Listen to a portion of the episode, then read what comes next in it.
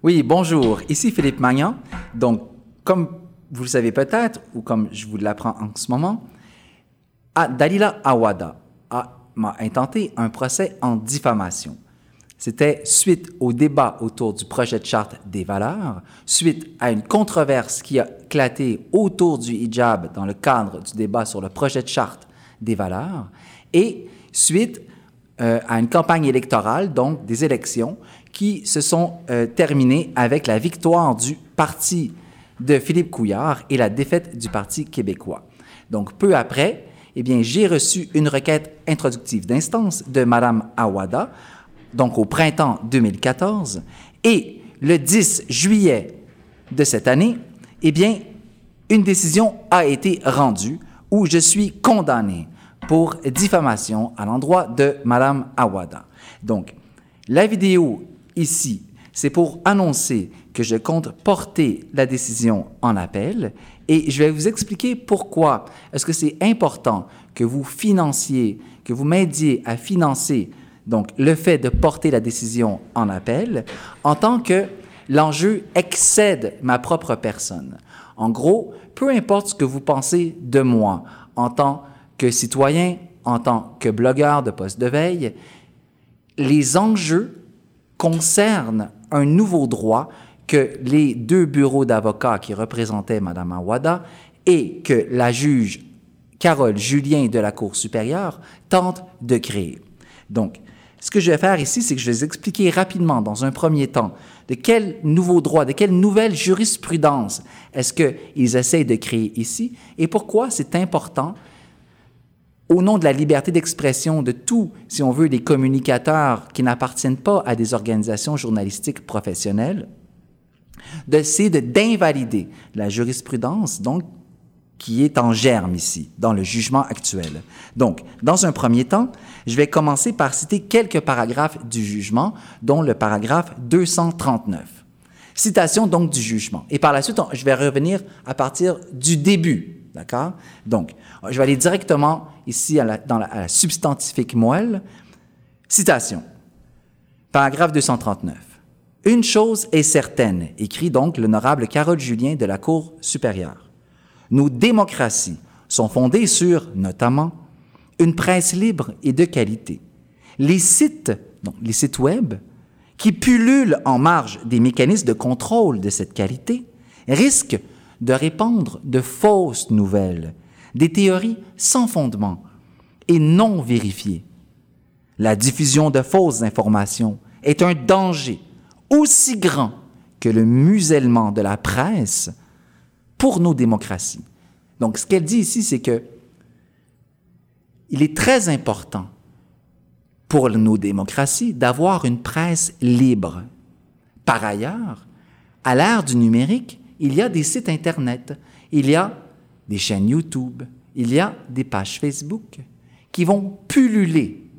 Et, dont le contenu va être produit à l'extérieur des mécanismes de contrôle qui sont inhérents aux institutions journalistiques professionnelles, comme par exemple des codes d'éthique, des codes de déontologie, le conseil de presse.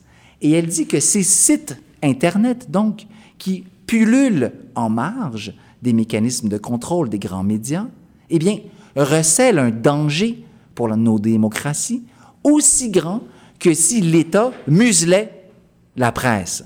Donc, c'est un très grand danger.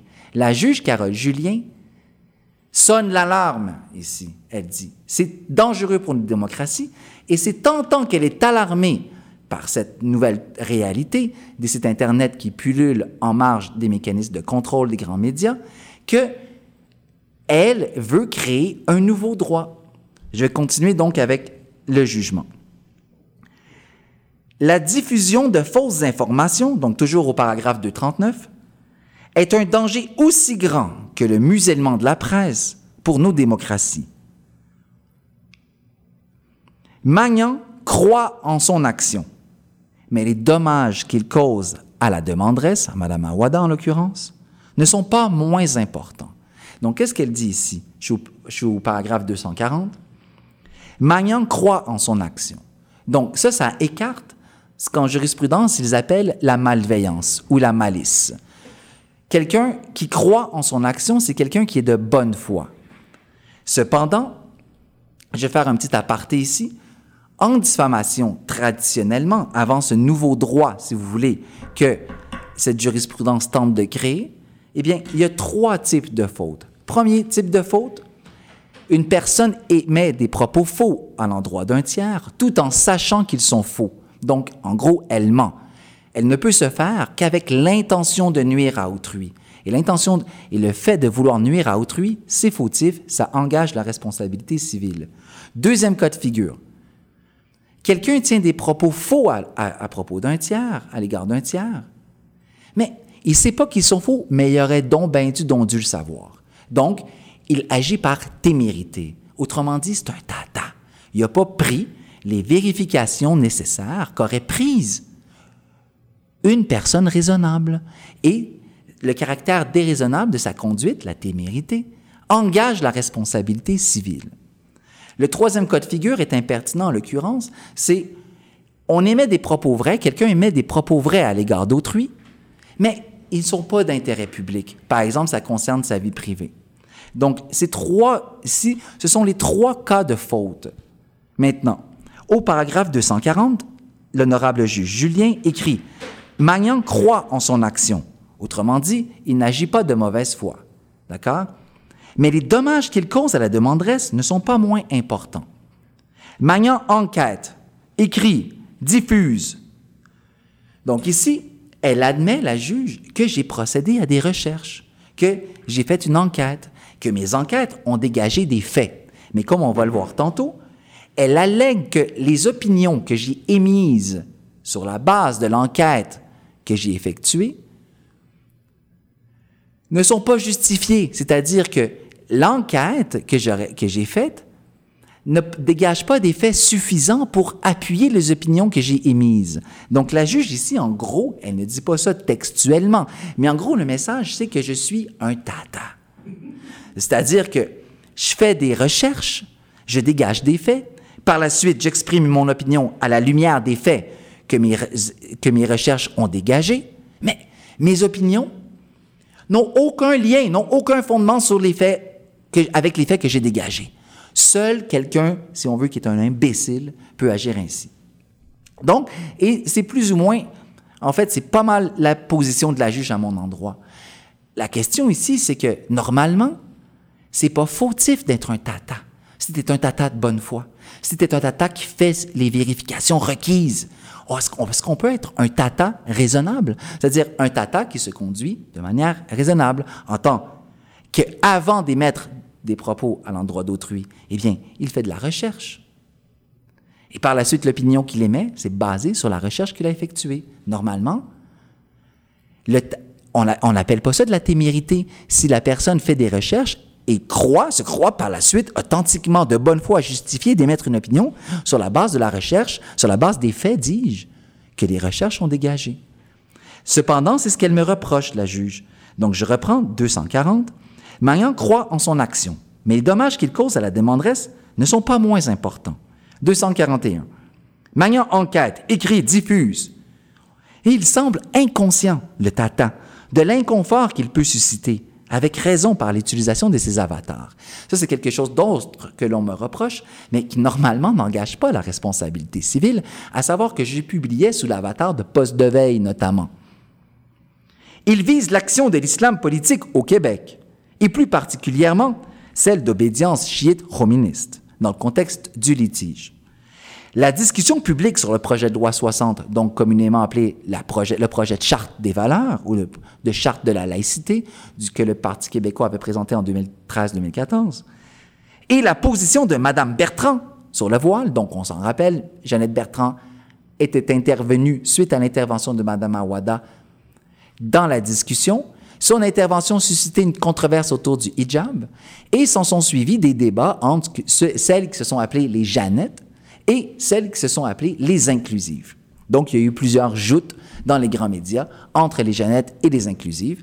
Les Jeannettes ont manifesté dans les rues, les inclusives ont aussi, les inclusifs ont aussi manifesté dans les rues. La discussion publique sur le PL 60, donc, et la position de Mme Bertrand sur le voile ont eu une grande résonance sociale. 243. Magnan se positionne en faveur des jeunettes et veut les aider par ses productions médiatiques. Il verra au fil du temps que son œuvre a une résonance dans le discours public, au détriment d'Awada, visé par ses charges virulentes et humiliantes. Donc ici,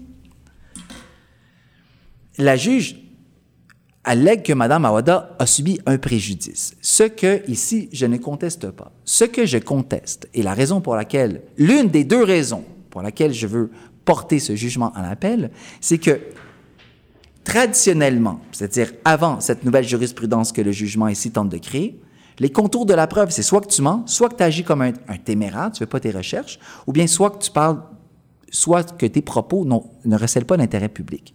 Or, ici, ma conduite ne rentre pas dans l'un de ces trois cas de figure. D'accord? Si bien qu'il s'agit d'un nouveau droit.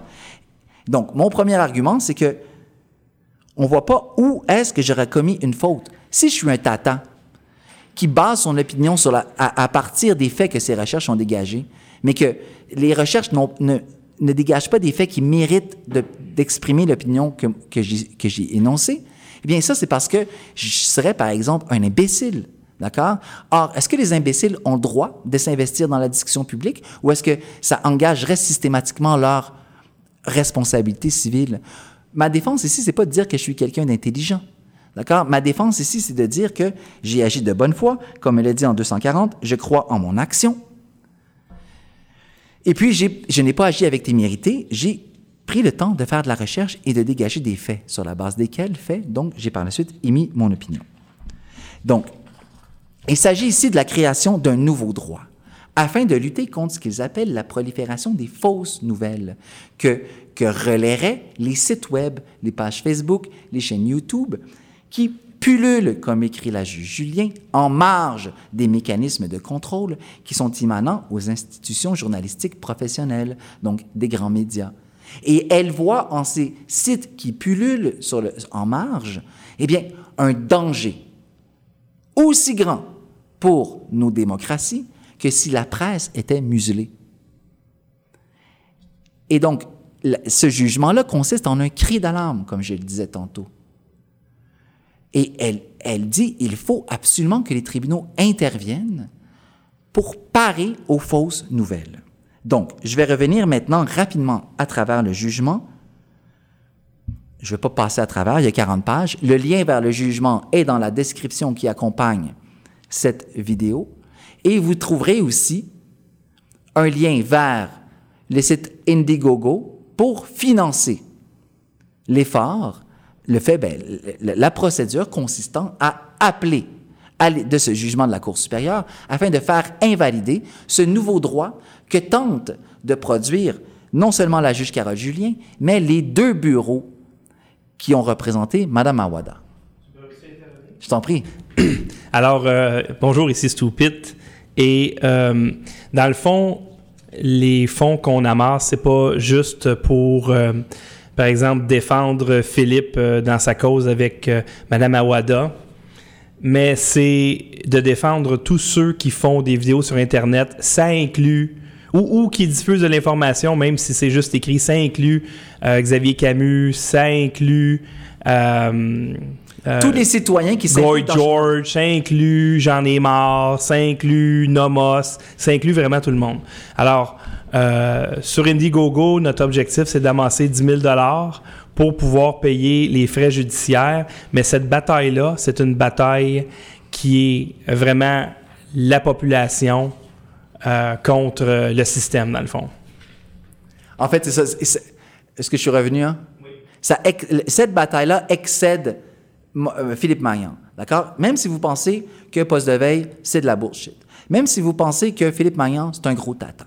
Je vous encourage quand même, au niveau moral, à soutenir l'effort de porter en appel ce jugement afin de faire invalider la jurisprudence, donc que les deux firmes d'avocats qui représentent Mme Awada et que la juge Carole Julien de la Cour supérieure tentent de créer au nom de la lutte contre les fausses nouvelles. Parce que sinon, ça met en danger tous les citoyens non journalistes qui désirent s'impliquer dans les discussions concernant, par exemple, des projets de loi le, cadre du litige, rappelons-le, c'était un débat autour d'un projet de loi. Donc, et dernière chose ici que je veux dire, la juge ne met pas en cause ma bonne foi. Elle, elle allègue cependant que les opinions que j'ai émises ne pouvaient pas, n'étaient pas justifiées par les faits que mes recherches ont dégagés. Autrement dit, je suis un tata. Autrement dit, Magnan, il a fait des recherches, il a dégagé des faits, mais l'opinion, les opinions qu'il a émises ne, sont pas justifiées sur la base des faits qu'il a dégagés. Donc, mais est-ce que ça, veut dire que si par exemple vous êtes étiqueté comme étant un tata, en gros, par, ou vous êtes perçu comme étant un tata, un imbécile, par une juge, eh bien, vous allez pouvoir vous exposer à une punition monétaire substantielle. Et, et, et ça, c'est la jurisprudence tant et aussi longtemps, écrit quelque part dans son procès, dans le, dans le jugement la juge, tant et aussi longtemps qu'il n'y a pas de mécanisme de régulation de, ce qui se publie sur les sites Internet, sur les pages Facebook, sur les YouTube, analogue, par exemple, au conseil de presse ou au, euh, euh, à l'Ombudsman, par exemple, de Radio-Canada, ou à des, à, des mécanismes d'autorégulation qui sont émanants aux grands médias. Donc, elle dit, par exemple, 237. C'est possible, ça? OK. Ah, parfait. Je vais juste citer une 237 ici. Citation de la juge Carole Julien. Il est souhaitable pour une société que l'information circule le plus librement possible. Toutefois, aucune preuve d'expertise n'a été offerte pendant ce procès concernant l'existence de mécanismes garantissant sur le web une information réelle et valable lorsqu'elle émane de citoyens, entre guillemets. Le tribunal conclut que ces mécanismes restent encore dans le créneau du journalisme professionnel. Et c'est tentant qu'il n'y aurait pas de mécanisme garantissant sur le web une information réelle et valable que il s'agit de créer un nouveau droit. Et ce nouveau droit, donc, est très dangereux pour tous les citoyens non journalistes qui veulent s'impliquer dans la chose publique, notamment les discussions concernant des projets de loi. Donc, c'est important, même quoi que vous pensiez de moi, quoi que vous pensiez que je suis un tata ou pas, d'accord? Quoi que vous pensiez que je, je, sois de bonne foi ou pas, de soutenir moralement et financièrement l'effort d'aller porter cette décision en appel afin de faire invalider cette jurisprudence potentiellement liberticide pour les citoyens non journalistes. Donc ici, je vais euh, rapidement passer à travers le jugement. Paragraphe 1. À l'automne 2013, le législateur québécois, c'était le Parti québécois qui était au pouvoir, veut adopter une charte affirmant les valeurs de la laïcité et de neutralité religieuse de l'État, ainsi que d'égalité entre les hommes et les femmes, et encadrant les demandes d'accommodement, les demandes d'accommodement religieux. Le débat public s'enflamme et se polarise. paragraphe 2. Philippe Magnan, blogueur et communicateur, prend position en faveur de la charte du projet de loi 60. Son action, écrit la juge, amorce un virage décisif au cours de la discussion publique sur le port du voile islamique. Donc, le projet de charte visait notamment à interdire le port de, de signes religieux dits ostentatoires par les employés de la fonction publique. Les faits. Qui est Magnan? Magnan complète des études de premier cycle universitaire en communication. En fait, j'ai complété une maîtrise en communication, j'ai cinq années d'études doctorales et j'ai un baccalauréat en administration au, du HEC. Donc, il y a une erreur de fait ici, mais ce n'est pas une erreur déterminante. Dans ces procédures, Magnan se décrit comme un simple citoyen et blogueur sur Internet. Je ne suis pas un journaliste. Il se passionne pour des enjeux politiques québécois, particulièrement lorsqu'il touche des questions de religion, de laïcité et d'accommodement raisonnable. J'aurais ajouté aussi de multiculturalisme. Il crée un blog sur un site qui lui appartient désigné Poste de veille. Pardon? Le 14. Les vidéos en litige seront publiées sur le site Poste de veille. Elles reposent sur des recherches menées par Magnan qui y consacre beaucoup, sinon tout son temps et son énergie. 15. Ces recherches portent notamment sur le Centre communautaire musulman de Montréal, où officie l'imam Alice Baiti, un individu suspect aux yeux de Magnan. À Ouagada fréquente occasionnellement l'endroit, donc le Centre communautaire musulman de Montréal, ou CCMM.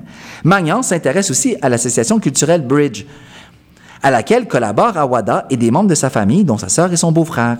L'imam Alice y intervient, agit comme conférencier. Or, selon Magnan, il y aurait une connexion claire entre l'imam al-Isbaiti, l'Iran khoministe, c'est-à-dire la République islamique d'Iran, et le Hezbollah, donc qui, est une faction, si on veut, islamiste qui, euh, au, au sud Liban. De plus, Talalta, administrateur de l'association Bridge et co-signataire des lettres patentes, entendu comme témoin, que j'ai fait venir comme témoin effectivement, se livrerait à du prosélytisme en faveur de ces mouvances en signant des articles dans un journal de langue arabe distribué à Montréal, le journal Sadal Mashrek. Donc j'ai effectivement fait produire des articles de journaux signés par M. Ta, Talalta, notamment un article où celui-ci disait Notre religion est notre politique et notre politique religion, avec une grande photo de l'ayatollah Khomeini. 17. Mayan conclut de ses recherches et multiples démarches qu'Awada est associé aux objectifs occultes de ces personnes et organisations. En fait, j'ai plutôt documenté l'implication de Mme Awada au sein de l'association Bridge et j'ai documenté les revendications islamistes de l'association Bridge. Il veut informer ses nombreux lecteurs et les dénoncer. Jusqu'à 100 000 lectures de certains de ses blogs et vidéos sont recensées. 32. Les vidéos produites par Mayan, donc celles qui sont en litige, dans la période ici qui couvrait donc euh, septembre 2013 à mai, euh, plutôt avril 2014, j'ai produit près d'une cinquantaine de vidéos, d'accord, et ici euh, qui concernait plusieurs choses, non pas seulement Mme Amanda, mais en gros le débat autour du projet de charte des valeurs. Et dans ce litige ici, sept vidéos que j'ai produites sont en litige. Les vidéos produites par Mayan sont un montage de photographies ou extraits de vidéos disponibles sur Internet. L'idée, c'est lorsque la juge fait référence à des vidéos, ce sont les sept vidéos qui ont été déposées comme pièces dans le cadre du litige et non pas toutes les vidéos que j'ai produites durant le débat autour de la Charte des valeurs. La trame sonore et le montage accentuent l'impression dramatique et les perceptions négatives à l'intérieur d'un vaste complot menaçant les valeurs démocratiques et sociales auxquelles le Québec adhère. Eh bien, moi, en fait, dans ma défense, ce que j'allègue, c'est que j'ai plutôt tenté de documenter, si on veut, euh, les groupes qui se sont euh, liés ensemble afin de contrer le projet de charte des valeurs. Je ne sais pas pourquoi la juge appelle ça un vaste complot, d'accord? Moi, ce que j'ai documenté les réunions, puis j'ai tenté, si on veut, de situer les différents personnages, personnes, les différentes personnes qui s'impliquaient dans ces réunions-là à l'intérieur des groupes auxquels ils adhéraient et auxquels ils militaient. Extrait de journaux, donc 33, extraits de journaux, d'entrevues télévisées en France, de vidéos islamistes et de commentaires personnels s'y succèdent, et le ton est résolument alarmiste. Donc, en gros, il semble que l'on me reproche d'avoir, de faire des effets, si on veut, euh, au niveau des trames sonores et au niveau du ton. Une voix hors champ décrit les contenus, tire des conclusions, formule des hypothèses, interroge l'auditeur. Elle offre un vernis d'objectivité à des affirmations semblant procéder d'un travail d'enquête qui se voudrait journalistique. Implication, mais qui ne l'est pas pantoute parce que Magnan, c'est un gros tata. L'enquête de Magnan. Mais Magnan, 142. Magnan prétend tirer sa légitimité dans ses dénonciations contre Awada par le mérite de son enquête et les découvertes effectuées à son égard. Le 11 septembre 2013, 148, un ensemble d'organismes, associations et centres musulmans se concertent, ça c'était au CCMM, lors d'une réunion de coordination afin de discuter du projet de loi 60 et des moyens de s'y opposer. Donc moi, j'ai été le seul média non, si on veut, arabe ou musulman, qui a documenté ces réunions-là. Une seconde réunion à cet effet se tient le 14 septembre suivant à l'hôtel Quality Inn, effectivement. Donc cette fois-ci, cette réunion, la réunion avait été dirigée par le Forum musulman canadien, alors que la première réunion avait été dirigée par le Sheikh Khalis Baiti. Parmi eux, le CCMM et l'association Bridge. Le 24 septembre 2013, l'imam Alice Baiti, relié au CCMM, c'est-à-dire, c'est-à-dire que lui, il est président de l'association Alidea, qui est située dans le Centre communautaire musulman de Montréal, et à l'association Bridge, en tant qu'il y fait plusieurs conférences, présente un séminaire sous le thème du voile islamique, son origine, signification et contexte actuel. Le contexte actuel, c'était le débat autour du projet de charte des valeurs. Le même jour, QMDL, donc le comité ad hoc québécois musulman pour les droits et libertés, annonce la tenue d'une conférence de presse et les personnes à contacter sont deux femmes croisées par Magnan lors de ses démarches antérieures et impliquées dans des organismes ou groupes musulmans. Cette conférence de presse a lieu le lendemain. Talata est présent, donc l'un des cofondateurs ici 150 de l'association Bridge, et administrateur de l'association Bridge, selon Magnan, QMDL plaide pour un droit absolu de porter des signes religieux. Ça, c'était pas selon Magnan, c'était selon un article de Radio-Canada. Sur la conférence de presse en question. 151. Le 26 septembre, Awada participe à l'enregistrement de l'émission Tout le monde en parle, donc dans une joute autour du projet de charte qui l'opposait à Jimila Benhabib, qui sera diffusée le 29 septembre suivant. Entre-temps, donc le lendemain, elle prend la parole au cours d'une soirée de l'association Bridge sur le thème La laïcité, définition et clarification du concept, présentation d'une structure d'argumentation. Donc, dès après avoir pris la parole ou participé à une joute avec Mme Benabib, le lendemain, Mme Awada se rend à l'association Bridge, une association où elle s'est rendue fréquemment à l'époque, et elle y prend la parole pour discuter de laïcité et de présenter, pour présenter une structure d'argumentation. En novembre 2013, la sœur du fiancé d'Awada engage un dialogue avec Magnan sur Facebook, après avoir inscrit un commentaire sur la chaîne YouTube. Magnan sollicite une entrevue avec elle, mais ce dialogue n'aura pas de suite. En fait, et madame, elle m'avait invité à l'association Bridge et moi, j'avais accepté. Et j'étais, je faisais plusieurs démarches, même si je suis un tata, je faisais plusieurs marches, démarches pour aller rencontrer les gens en question. Et, et je ne me contentais donc pas de faire de la recherche sur Internet. Activement, j'essayais d'aller rencontrer les gens, de me rendre dans les associations, dans les centres. Le 23 novembre 2013, Awada s'adresse à Mayan sur YouTube. Je ne comprends juste pas pourquoi tu t'achantes sur moi et ceux qui m'entourent. C'est franchement désolant. Mayan lui répond. 156. Le fait que vous ayez commencé à porter le voile par mimétisme pointe vers ces forces transindividuelles qui m'intéressent.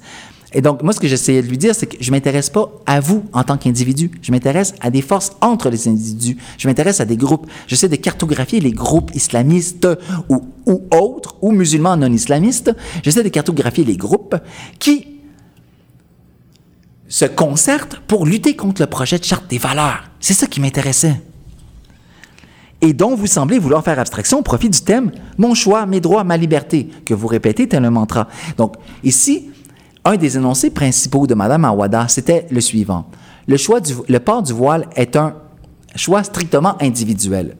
Et cet énoncé, je l'ai critiqué dans mes vidéos, notamment en fournissant le contre-exemple d'une cérémonie qui a lieu à mosquée qu'elle a admis avoir fréquentée, le CCMM, où des fillettes de 8-9 ans seulement prêtent serment de faire tout en leur pouvoir pour porter le hijab jusqu'à la mort. Donc ici, L'objectif, moi, c'était de critiquer l'énoncé de Mme Awada à l'effet que le port du hijab relève d'un choix strictement individuel, dès lors qu'il y a des fillettes qui disent je, vais, porter le hijab jusqu'à la mort parce que c'est obligatoire. C'est mon choix parce que c'est obligatoire. Allah nous le demande. Donc, je ferai un contre-exemple. Madame Awada a dit qu'elle n'était pas au courant de l'existence de cette cérémonie au, à la mosquée du CCMM qu'elle a d'ailleurs déjà fréquentée. OK. Donc, ça, ça justifie l'intérêt public de mes travaux. D'accord? C'était ça ma réponse. Elle dit, mais moi, j'étais pas au courant. Donc, pourquoi tu m'associes à ça? Ben, c'est que moi, j'offre un contre-exemple afin de critiquer son énoncé à l'effet duquel le sport du voile serait un choix strictement individuel. Donc, je lui dis, et dont vous semblez vouloir faire abstraction au profit du thème Mon choix, mes droits, ma liberté que vous répétez tel un mantra. Et là, je lui demande en passant l'imam Zbaitis qui se réclame davantage de Com ou de Najef, c'est-à-dire du guide suprême iranien ou bien de Sistani, qui est une autre figure, un autre ayatollah, mais lui qui est basé en Irak et puis qui n'avalise pas du tout la politique du, de la République islamique d'Iran. Donc, en décembre 2013, Magnan tend... 158. C'est toujours dans l'ordre. 158? Ouais. En, décembre 2013, Magnan tente d'interroger l'imam Zbaiti qui décline. À la même époque, Magnan découvre la cérémonie du voile, dont j'ai parlé tantôt, dont il traite à la vidéo 4 et qui a lieu annuellement au Centre communautaire musulman de Montréal. L'imam Alice Baiti est attitré au Centre communautaire musulman de Montréal et Awada fréquente occasionnellement ce lieu et cet imam. D'accord? Donc moi, j'ai dégagé des faits comme ça et par la suite, j'ai, je me suis permis de critiquer le message de Mme Awada à l'effet, l'effet que le port du voile serait un choix strictement individuel. La production de Mayan comporte de nombreuses répétitions et recycles, poursuit la juge au paragraphe 166. Bien souvent, des images, photographies, propos présentés d'une vidéo à l'autre et d'un texte à l'autre avec des éléments de nouveauté. Très bien. Donc, des fois, je réutilise, par exemple, des extraits de la cérémonie du voile. Des fois, je réutilise des extraits, par exemple, c'est-à-dire des photographies où on voit Madame Awada à l'association Bridge. Des fois, je réutilise des photos où on voit Alice Baiti au CCMM ou à l'association Bridge. Puis des fois, j'introduis des éléments nouveaux d'une vidéo à l'autre. Soumis. Awada est toujours présenté sous le même angle d'émissaire des forces communistes et de midinette, perfide ou naïve. La substance de ces accusations, donc 167, repose sur des associations suggérées par Magnan entre Awada et des personnes ou des groupes définis comme suspects. OK.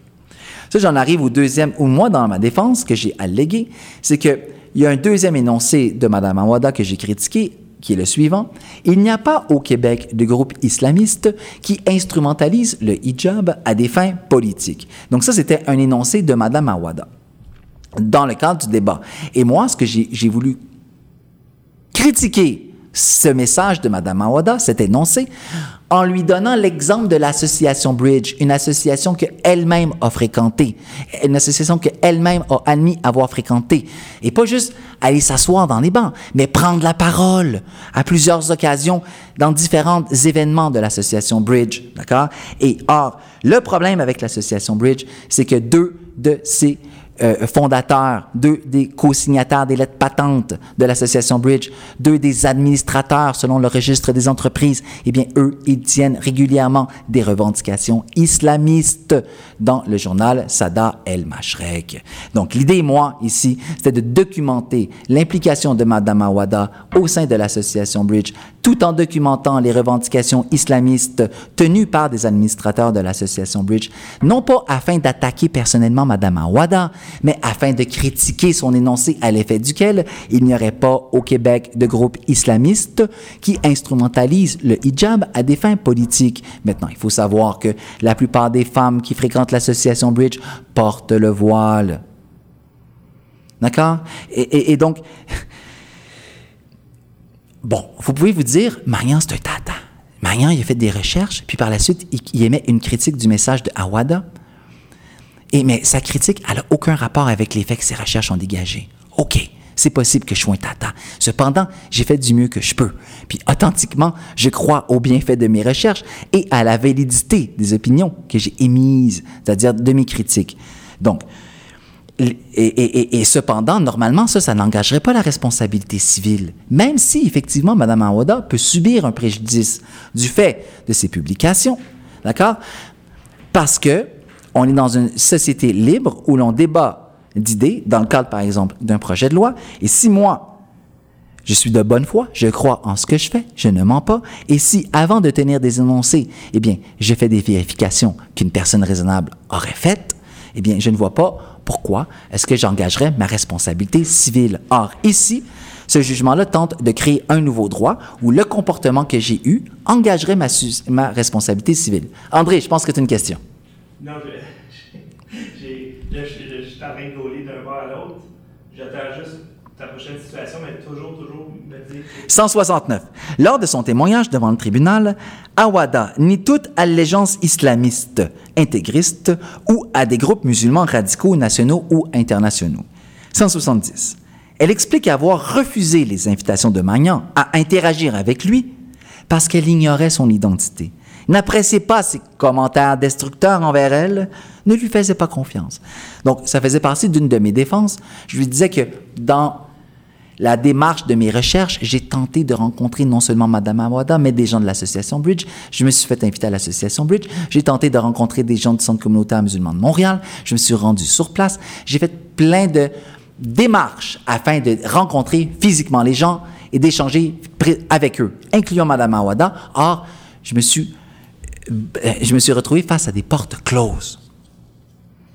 Le droit. Maintenant, on va rentrer dans la partie droit. Et ça, ça va être important. 220. Le droit à la liberté d'expression est garanti par la Charte canadienne des droits et libertés et au Québec par la Charte des droits et libertés de la personne. Toutefois, toute personne a droit à la sauvegarde de sa réputation, de son honneur, de sa dignité et de sa vie privée.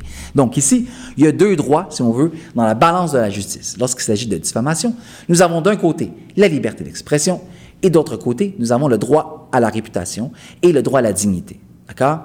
Donc ici, on a la liberté d'expression et ici, on a réputation, dignité. Et ce sont deux droits qui doivent, si on veut, se balancer. Maintenant, au niveau de la jurisprudence, lorsqu'il s'agit de débats d'intérêt public, la jurisprudence tend à donner plus de poids à la liberté d'expression. La jurisprudence ici, mais ça c'était toujours dans le contexte où on avait affaire à des journalistes professionnels, ou des journalistes, disons, ou des éditorialistes ou des chroniqueurs qui officient à l'intérieur de grandes institutions. Pensons par exemple à Jeff Fillion, ou à André Arthur, ou à Gilles Proux, ou à d'autres, ou à, euh, par exemple, euh, Jamie Abenamid s'était fait poursuivre par les écoles musulmanes de Montréal. C'était dans le cadre d'une interview avec Benoît Dutrisac à 98.5 FM, c'est ça? une des plus grandes chaînes de radio. Or, ici, la nouvelle jurisprudence concerne les tatas comme moi.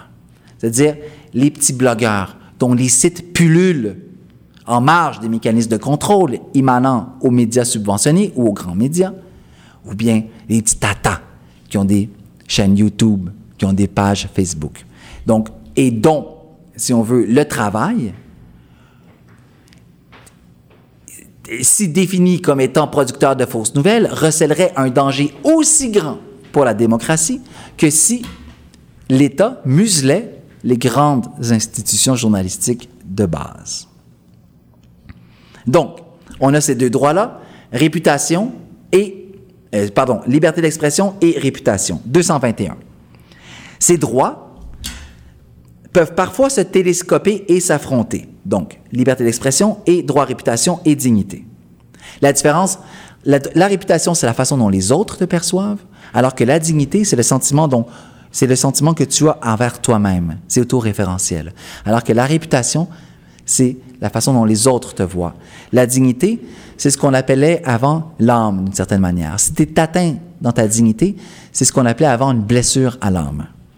Donc, 221. Ces droits peuvent parfois se télescoper et s'affronter.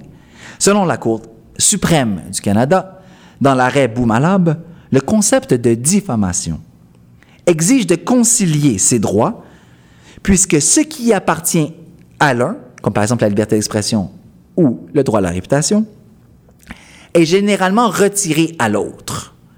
Il n'existe pas d'instrument précis pour dessiner les contours de chacun de ces droits et déterminer le point d'équilibre entre eux.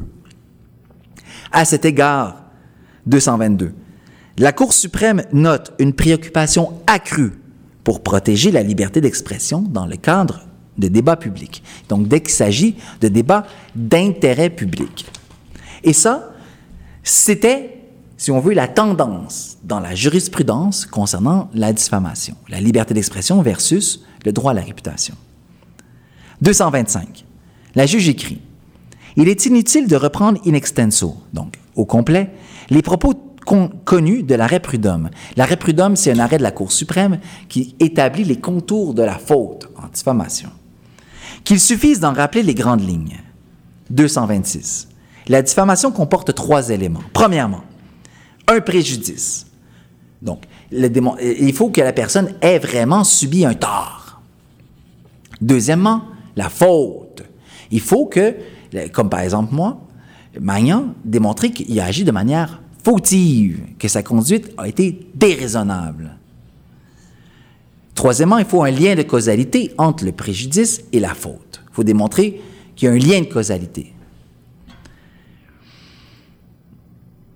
227. La diffamation consiste dans la communication de propos ou d'écrits qui vont perdre l'estime ou la considération de quelqu'un ou qui, encore, suscite à, son égard des sentiments défavorables ou désagréables. 228. Les propos reprochés sont analysés selon une norme objective.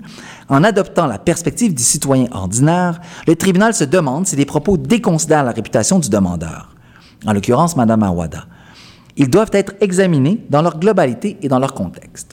Donc ici, le, tribunal utilise, si on veut, la norme ou l'instrument cognitif du citoyen ordinaire pour tenter d'imaginer de quelle manière le regard de la société sur, change sur, par exemple, le demandeur après avoir visionné des vidéos, ou de Maillan, par exemple. Est-ce que le visionnement des vidéos déconsidère l'image ou pas du demandeur? Mon point ici, d'accord, c'est qu'il y a un problème au niveau de la faute. Certes, je ne, je ne euh, conteste pas que Mme Awada ait pu subir un préjudice du fait de mes publications. D'accord? Ce que je conteste, c'est que j'ai commis une faute qui engage ma responsabilité civile. Et je note ici dans ce jugement que la juge ne va pas déplier les trois cas de figure qui, décrits dans l'arrêt Prud'homme qui concernent la faute. Donc, je vais le répéter parce que c'est important. Premier cas de figure, tu mens à propos de quelqu'un. Ça ne, tu, tu, tu, émets des propos faux à, l'égard d'un tiers, tout en sachant qu'ils sont faux. Et ça, ça ne peut qu'être expliqué par la malveillance, la malice, l'intention de nuire à autrui.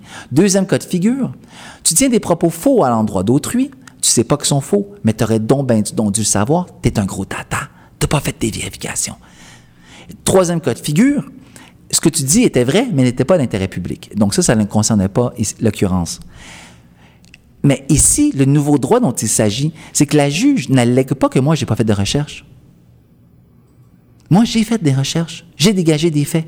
Comme par exemple l'implication de Mme Awada au sein de l'association Bridge. Comme par exemple la cérémonie du voile au sein de la mosquée du Centre communautaire musulman de Montréal qu'a fréquenté Mme Awada. Et ça, c'était dans le cadre d'une critique de ces deux énoncés, à savoir que le voile, le port du voile relève d'un choix strictement individuel et qu'il n'y a pas de groupe islamiste au Québec qui instrumentalise le hijab à des fins politiques. Donc moi, j'ai fait des recherches et, par la suite, j'ai émis une critique du message de Mme Awada. D'accord? Et, et, normalement, c'est pas ça qu'on appelle la témérité dans l'arrêt prud'homme. La témérité, c'est quand tu dis des choses, mais tu n'as pas fait de recherche. Donc, peut-être que je suis un gros tata. C'est possible. D'accord? C'est-à-dire que je fais des recherches, je dégage des faits, puis par la suite, mis une opinion qui n'a aucun rapport avec les faits que j'ai dégagés. Ça, c'est ce que me reproche la juge, en gros. Mais est-ce que ça, ça devrait engager la responsabilité civile? Moi, je dis que non. Et c'est en tant et, c'est notamment pour ça que je vais contester l'appel, mais surtout parce qu'il s'agirait de créer un nouveau droit ici qui sort du cadre de la jurisprudence en diffamation. Ce serait de créer une nouvelle faute et seulement en ce qui concerne les citoyens qui n'appartiennent pas à des organisations journalistiques, mais qui, par exemple, sont rédacteurs de sites web qui pullulent en marge des mécanismes de contrôle, comme écrit la juge, ou bien, par exemple, qui ont des chaînes YouTube ou des pages Facebook.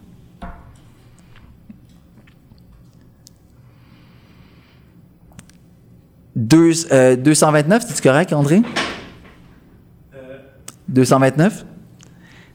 Cet, cet, exercice contextuel met l'accent sur le résultat des propos et non pas sur les moyens utilisés par l'auteur. Des propos qui font perdre l'estime d'une personne ne sont pas moins diffamatoires parce que l'auteur utilise des insinuations au lieu d'accusations directes. Donc, ça, c'est un, point important. Lorsque, par exemple, supposons je fais une vidéo, eh bien, il peut y avoir des énoncés directs, comme par exemple, Talal Taha tient des revendications islamistes, or ce dernier a été fondé l'association Bridge au sein de laquelle milite Madame Awada. Mais il peut y avoir aussi des insinuations qui sont pas explicites, mais si on veut, qui, relèvent davantage de l'impression générale qui se dégage d'une vidéo. Et ça, c'est important aussi à prendre en considération. Donc, 230, le désir du défendeur de participer au débat public ne lui permet pas d'agir d'une manière déraisonnable. Certes, on peut participer au débat public sans tenir des propos diffamatoires. Certes, mais tenir des propos diffamatoires n'engage pas en soi la responsabilité civile. Il faut avoir commis une faute. Soit que tu mens, soit que tu ne fais pas tes recherches, soit que ce que tu dis n'a pas d'intérêt public. D'accord? Si tu dis des choses à propos de la vie privée de quelqu'un, par exemple, qui n'ont pas d'intérêt public. Dans le cadre, par exemple, d'une discussion autour d'un projet de loi. Donc, est-ce que j'ai menti? Non. Est-ce que j'ai fait mes recherches? Oui. Est-ce que j'ai tenu des propos d'intérêt public? Oui. Donc, est où ma faute? Eh bien, la faute ici dérive de la création d'un nouveau droit.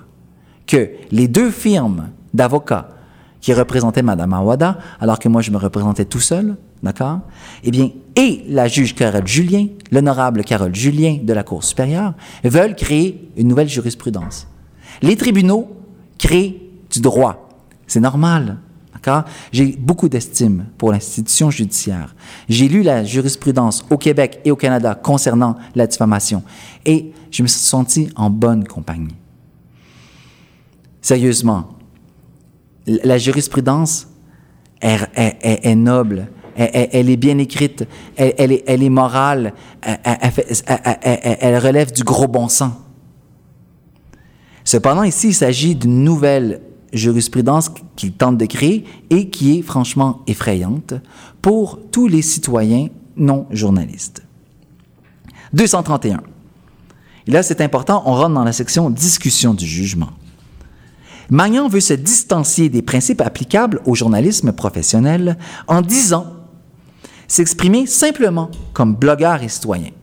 Ça, c'est la manière dont la juge a interprété mon énoncé à l'effet duquel je ne suis pas un journaliste, je ne suis qu'un blogueur. Ça, c'est la vérité, je veux dire. 232. En effet, le journalisme professionnel est soumis à des règles d'éthique et ses dérives sont sanctionnées par les tribunaux et des organes de régulation comme le Conseil de presse. 233. Et là, c'est très important. Ça, c'est le contexte qui, selon la juge, justifie la production d'un nouveau droit, la création d'un nouveau droit. L'ère numérique modifie le rapport des citoyens à l'information. Celle-ci n'est plus l'apanage des professionnels de l'information, comme c'était le cas avant. Maintenant, chacun peut s'improviser pourvoyeur d'une information, affranchi des mécanismes de régulation traditionnels. En langage clair, il peut y avoir des gros tatas comme Magnan qui, eux, vont rédiger des billets de blog, faire des vidéos sur YouTube. Mais ils vont même tenter de faire de la recherche avec un, vernis d'objectivité. Par la suite, ils vont avoir l'outrecuidance d'émettre des opinions sur la base des faits que leurs recherches ont dégagés. Mais le problème, c'est que ce sont des gros tatas. Ils font pas, ce ne sont pas des vrais journalistes professionnels. Ils sont pas inféodés à des codes d'éthique. Puis, leur conseil, le conseil de presse ne peut pas venir leur taper sur les doigts. Donc, il faut créer un nouveau droit pour les encadrer, ces gros tatas-là. 234. La qualité de l'information ici diffusée est sans contrôle. Laissée à la discrétion de ceux qui la véhiculent. 235. Il appartient au jugement personnel du consommateur de ce produit de s'assurer de la qualité de ce qu'il consomme, ne serait-ce qu'en vérifiant sa source. C'est écrit par un tata ou par quelqu'un qui, euh, travaille pour une agence de presse officielle? Et les qualifications de ceux qui la proposent. Y a-t-il juste une maîtrise en information, y a-t-il juste une maîtrise en communication comme Magnan? Ou bien, y a un doctorat? Mais c'est une tâche difficile et inaccessible bien souvent.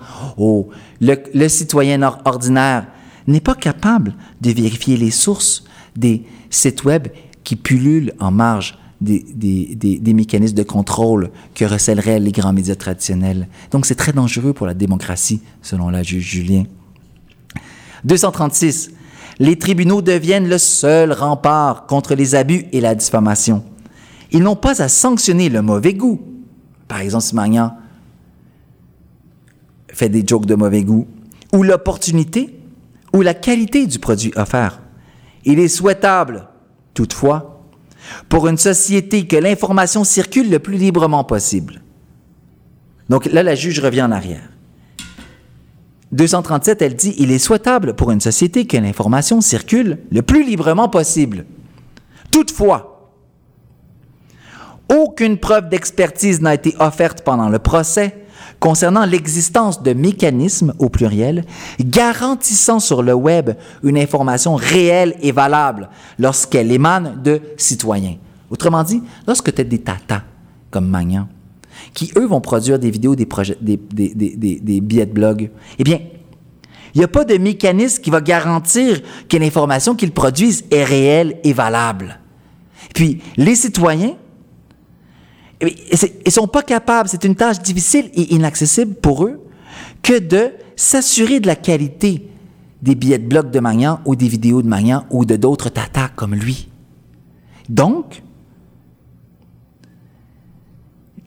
les tribunaux doivent créer un nouveau droit.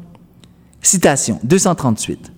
La décision du Conseil de presse du Québec, dans sa décision produite par Magnan lui-même, c'est-à-dire que moi, j'ai eu l'outrecuidance de déposer comme pièce durant le procès une décision du Conseil de presse qui concernait Lise Ravary. Notre amie ici au studio, Lise Ravary. Madame Ravary avait reçu une plainte d'un homme après avoir qualifié le journal Sadal Mashrek de porte-voix du Hezbollah, un groupe qui, fait partie de la, qui figure sur la liste des entités terroristes du Canada. Donc, Madame Ravary allègue dans une chronique que le, Saddam Mashrek est un porte-voix du Hezbollah. Un monsieur dépose une plainte auprès du conseil de presse et le conseil de presse donne raison à Mme Ravary. Moi, j'ai déposé ce document-là parce que deux des, des, trois signataires, co-signataires des lettres patentes de l'association Bridge, eh bien, ils écrivent pour le Saddam Mashrek, d'accord? Et ils font de la propagande pour non seulement le Hezbollah, mais la République islamique d'Iran, d'accord? Donc, moi, j'ai déposé ça comme preuve, parmi d'autres, d'accord, pour démontrer certains faits que mes recherches ont dégagés. Or, ici, la juge retourne ça d'une certaine manière contre moi. Elle dit, oui, mais les tatas comme toi, qui, font des, qui, ont, qui rédigent des billets de blog, qui font des vidéos avec la petite musique sur YouTube, eh bien, eux ne sont pas inféodés à des organes comme le Conseil de presse. Et tant et aussi longtemps qu'il n'y aura pas des organismes comme le Conseil de presse pour réguler les productions des petits blogueurs, des petits YouTubers, eh bien, il y a un danger, un grand danger. Un danger? Euh, regardez ça, le prochain paragraphe, pour voir à quel point grand est le danger. 239. C'est pas grave. Une chose est certaine, nos démocraties sont fondées sur notamment une presse libre et de qualité. Les sites qui pullulent en marge des mécanismes de contrôle de cette qualité risquent de répandre de fausses nouvelles, des théories sans fondement et non vérifiées. La diffusion de fausses informations est un danger aussi grand pour nos démocraties que le musellement de la presse. Donc, les tatas qui rédigent des billets de blog, qui font des vidéos sur YouTube, recèlent un danger pour nos démocraties aussi grand que si nos gouvernements muselaient TVA, Radio-Canada, Le Devoir, la presse. Un bon exemple de ce préjudice réside dans la trame factuelle du présent dossier.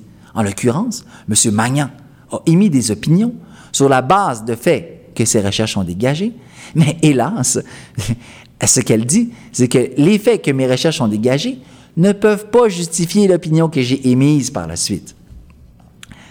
240. Magnan croit en son action. Donc le tata, c'est un tata de bonne foi. D'accord? Mais les dommages qu'il cause à la demanderesse ne sont pas moins importants. Il enquête, écrit, diffuse. Il semble inconscient de l'inconfort qu'il peut susciter. Avec raison. Donc la juge dit, oh, par l'utilisation de ces avatars, une stratégie qui en heurte plusieurs. Ça, c'était du fait que j'écrivais en tant que poste de veille. Ma chaîne YouTube, c'était Chante Vatislavit, le nom d'une chaîne YouTube que j'avais créée des années avant que, je commence à m'impliquer dans ce débat-là. Donc, le fait que ma chaîne YouTube n'était pas à, mon nom, Philippe Magnan, et que je rédigeais euh, le site Poste de veille, eh bien, ça, d'après la juge, le fait donc que j'étais anonyme du public, tout en, par ailleurs, demandant à Mme Awada de la rencontrer, tout en, par ailleurs, me rendant dans les centres musulmans, me présentant comme rédacteur de poste de veille, me faisant inviter à l'association Bridge par la belle-sœur de Mme Awada, rencontrant par exemple plusieurs autres musulmans et autres islamistes dans les manifestations, notamment Charkaoui et bien d'autres, eh bien, le fait que je ne publie pas sous mon nom aurait créé un, inconfort. Mais est-ce que, est, que ça doit engager ma responsabilité civile? Est-ce que c'est une faute que de procéder ainsi? 242. Magnan vise l'action de l'islam politique au Québec et plus particulièrement celle d'obédience chiite communiste. Ça, je ne vais pas contester ça, évidemment, en cours d'appel, mais entre vous et moi, j'ai fait beaucoup plus de vidéos sur les frères musulmans à la Ligue islamique mondiale que sur les communistes. La discussion publique sur le projet de loi 60 et la position de Mme Bertrand sur le voile ont eu une grande résonance sociale. 243. Magnan se positionne résolument en faveur des Jeannettes, qui débattait donc en faveur, elle, du projet de loi 60 dans le contexte d'une controverse qui avait éclaté autour du hijab dans la foulée du débat sur le projet de charte des valeurs. Et Magnan veut les aider par ses productions médiatiques. Il verra au fil du temps que son œuvre a une résonance dans le discours public, au détriment d'Awada visé par ses charges virulentes et humiliantes. 244. Selon le tribunal, les vidéos et blogs de Magnan excède à son égard le niveau de la discussion publique. Donc j'aurais été excessif. J'aurais franchi une ligne.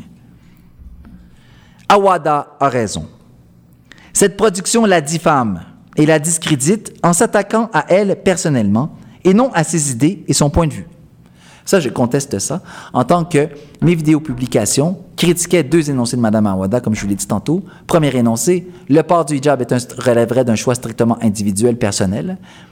Deuxième énoncé, il n'y aurait pas au Québec de groupe islamiste qui instrumentaliserait le hijab comme un étendard à des fins politiques. Donc, ça, c'était les deux messages que moi je critiquais, avec notamment l'exemple de l'association Bridge et d'autre part, l'exemple de la cérémonie du voile qui a lieu annuellement au CCMM, un, centre que Mme Awada a fréquenté. Donc, les propos, et qui continue la juge, toujours à 244. Je suis toujours à 244. Les propos, le propos plutôt, est volontairement réducteur. Ça, je ne vois pas où c'est étayé. Les amalgames simplistes sont nombreux. Les faits sont tronqués.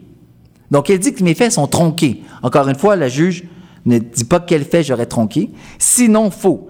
Donc, les faits ne sont pas faux, mais ils sont tronqués. Et là, ici, moi, j'aurais beaucoup aimé qu'il y ait plus de détails à cet égard. Quel fait aurais-je tronqué? Sérieusement, je n'en ai pas du tout la moindre idée. Il l'expose à la haine et au mépris. Ça, je ne vais pas commenter ça ici. Donc, 245. L'opinion de Magnan à son égard tient à peu de choses. Donc, autrement dit, ce qu'elle dit, c'est que l'opinion que moi j'ai émise ne peut pas être justifiée sur la base des faits que mes recherches ont dégagés. Son enquête n'a aucun mérite pour justifier ses abus. La participation occasionnelle d'Awada. Donc ici, je note que la juge qualifie ma conduite d'abusive, mais où a-t-elle dit, a-t-elle démontré que j'étais abusif? En tant que mes propos auraient été réducteurs, que j'aurais fait des amalgames simplistes, que j'aurais tronqué des faits. Donc, ça ne figure pas parmi les cas de la faute. Est-ce que j'ai menti? Non. Est-ce que j'ai été téméraire? Non. En tant que j'ai fait des recherches. Est-ce que c'était l'intérêt public? Ce que j'ai dit? Oui.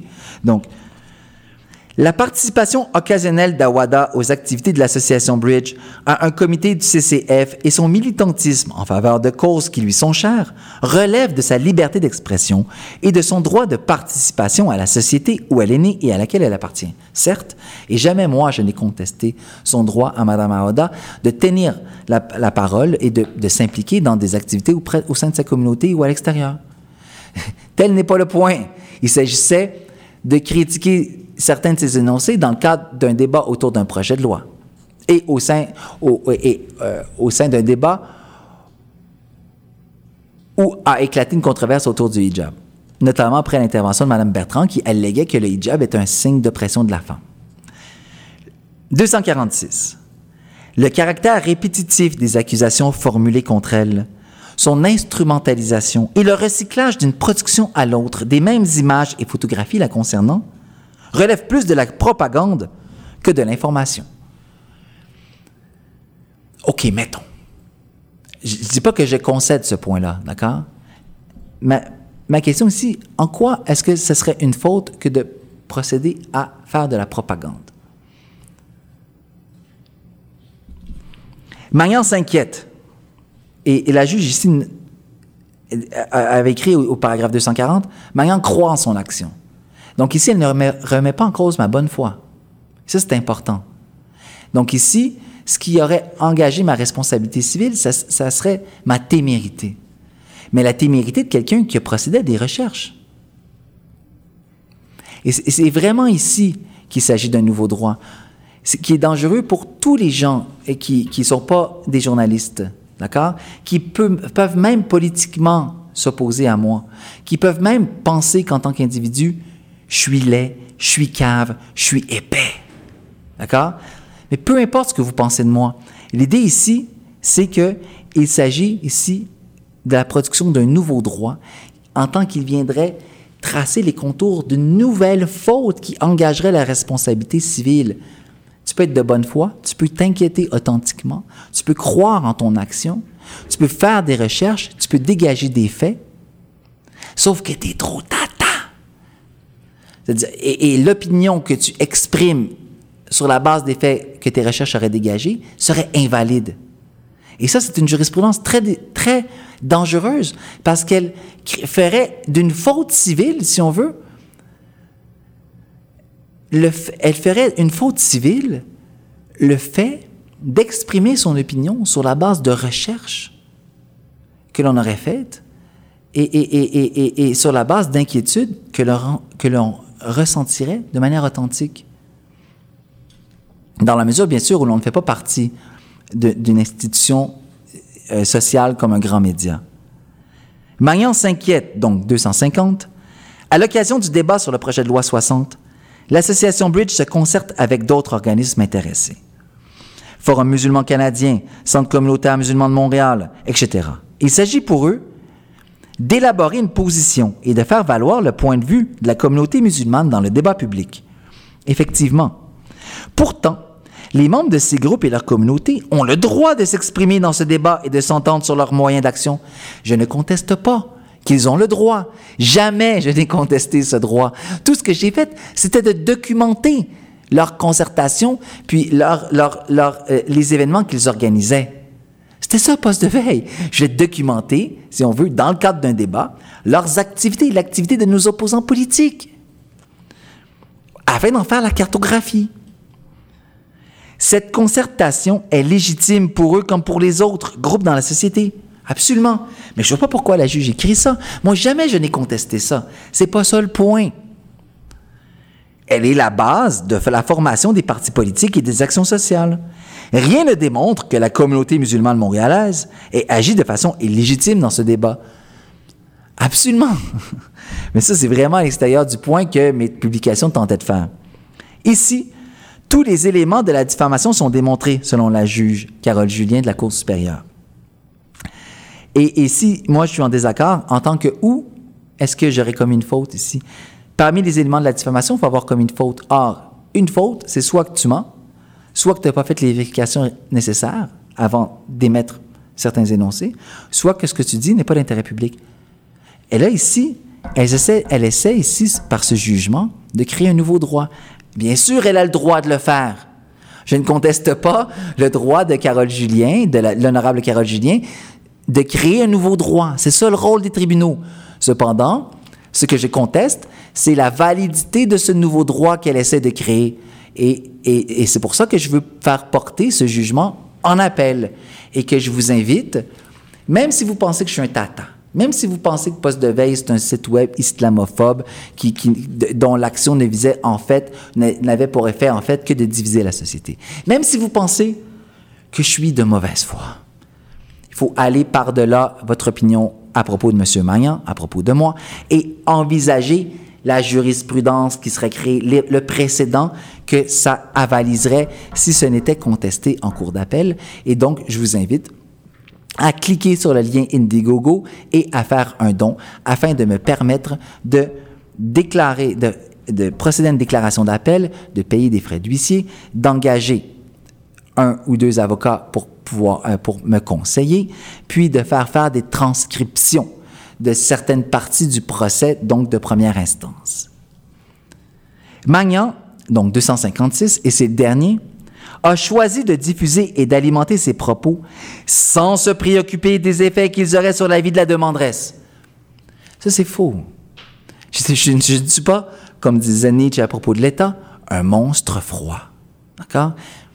Cependant, je jugeais que les propos, bien qu'ils pouvaient créer un préjudice, étaient d'intérêt public dans le cadre d'un débat vigoureux autour d'un projet de loi 60, au sein duquel débat une controverse autour du hijab avait émergé et au sein duquel, de surcroît, il y a eu une campagne électorale. Le PQ a lancé, pendant le débat autour de la Charte des valeurs, des élections. Et, donc, toutes mes publications se situent dans ce contexte-là, de circonstances-là. Donc, Magnan l'a utilisé, Madame Ada, Magnan aurait utilisé Madame Ada, portant atteinte froidement à sa dignité. Donc voilà, l'essence du jugement, dont le, un lien, j'ai fourni un lien vers le jugement qui me condamne à 50 000 dollars pour dommages moraux et 10 000 pour dommages punitifs, plus les dépenses, plus les frais d'intérêt. Donc, le lien, vous allez le trouver dans le, champ de la description de cette vidéo. Juste en dessous, donc, d'un lien vers la page Indiegogo pour financer la procédure visant à faire appel à ce jugement pour tenter de faire invalider la jurisprudence que tentent de créer les deux firmes qui ont représenté Mme Awada, ainsi que la juge Carole Julien de la Cour supérieure. Pour ceux, à ceux qui contribuent à cet effort, eh bien, je m'engage à me rendre physiquement disponible. Écrivez-moi à l'adresse courriel qui figure dans le champ de la description, ph.magnan ou communiquez avec moi via le, messagerie de la page poste de veille, d'accord? Et je vais me faire un devoir, si vous voulez, soit de discuter avec vous au téléphone, soit de vous rencontrer physiquement si vous avez des questions à me poser. À ceux qui voudraient contribuer de manière substantielle, je m'engage à rentrer, à, répondre à vos messages, soit via donc la messagerie Facebook, soit via l'adresse Gmail, ph.magnan, à commercialgmail.com. Et je suis euh, disponible pour vous rencontrer physiquement aussi pour répondre à vos questions. Je vous remercie beaucoup.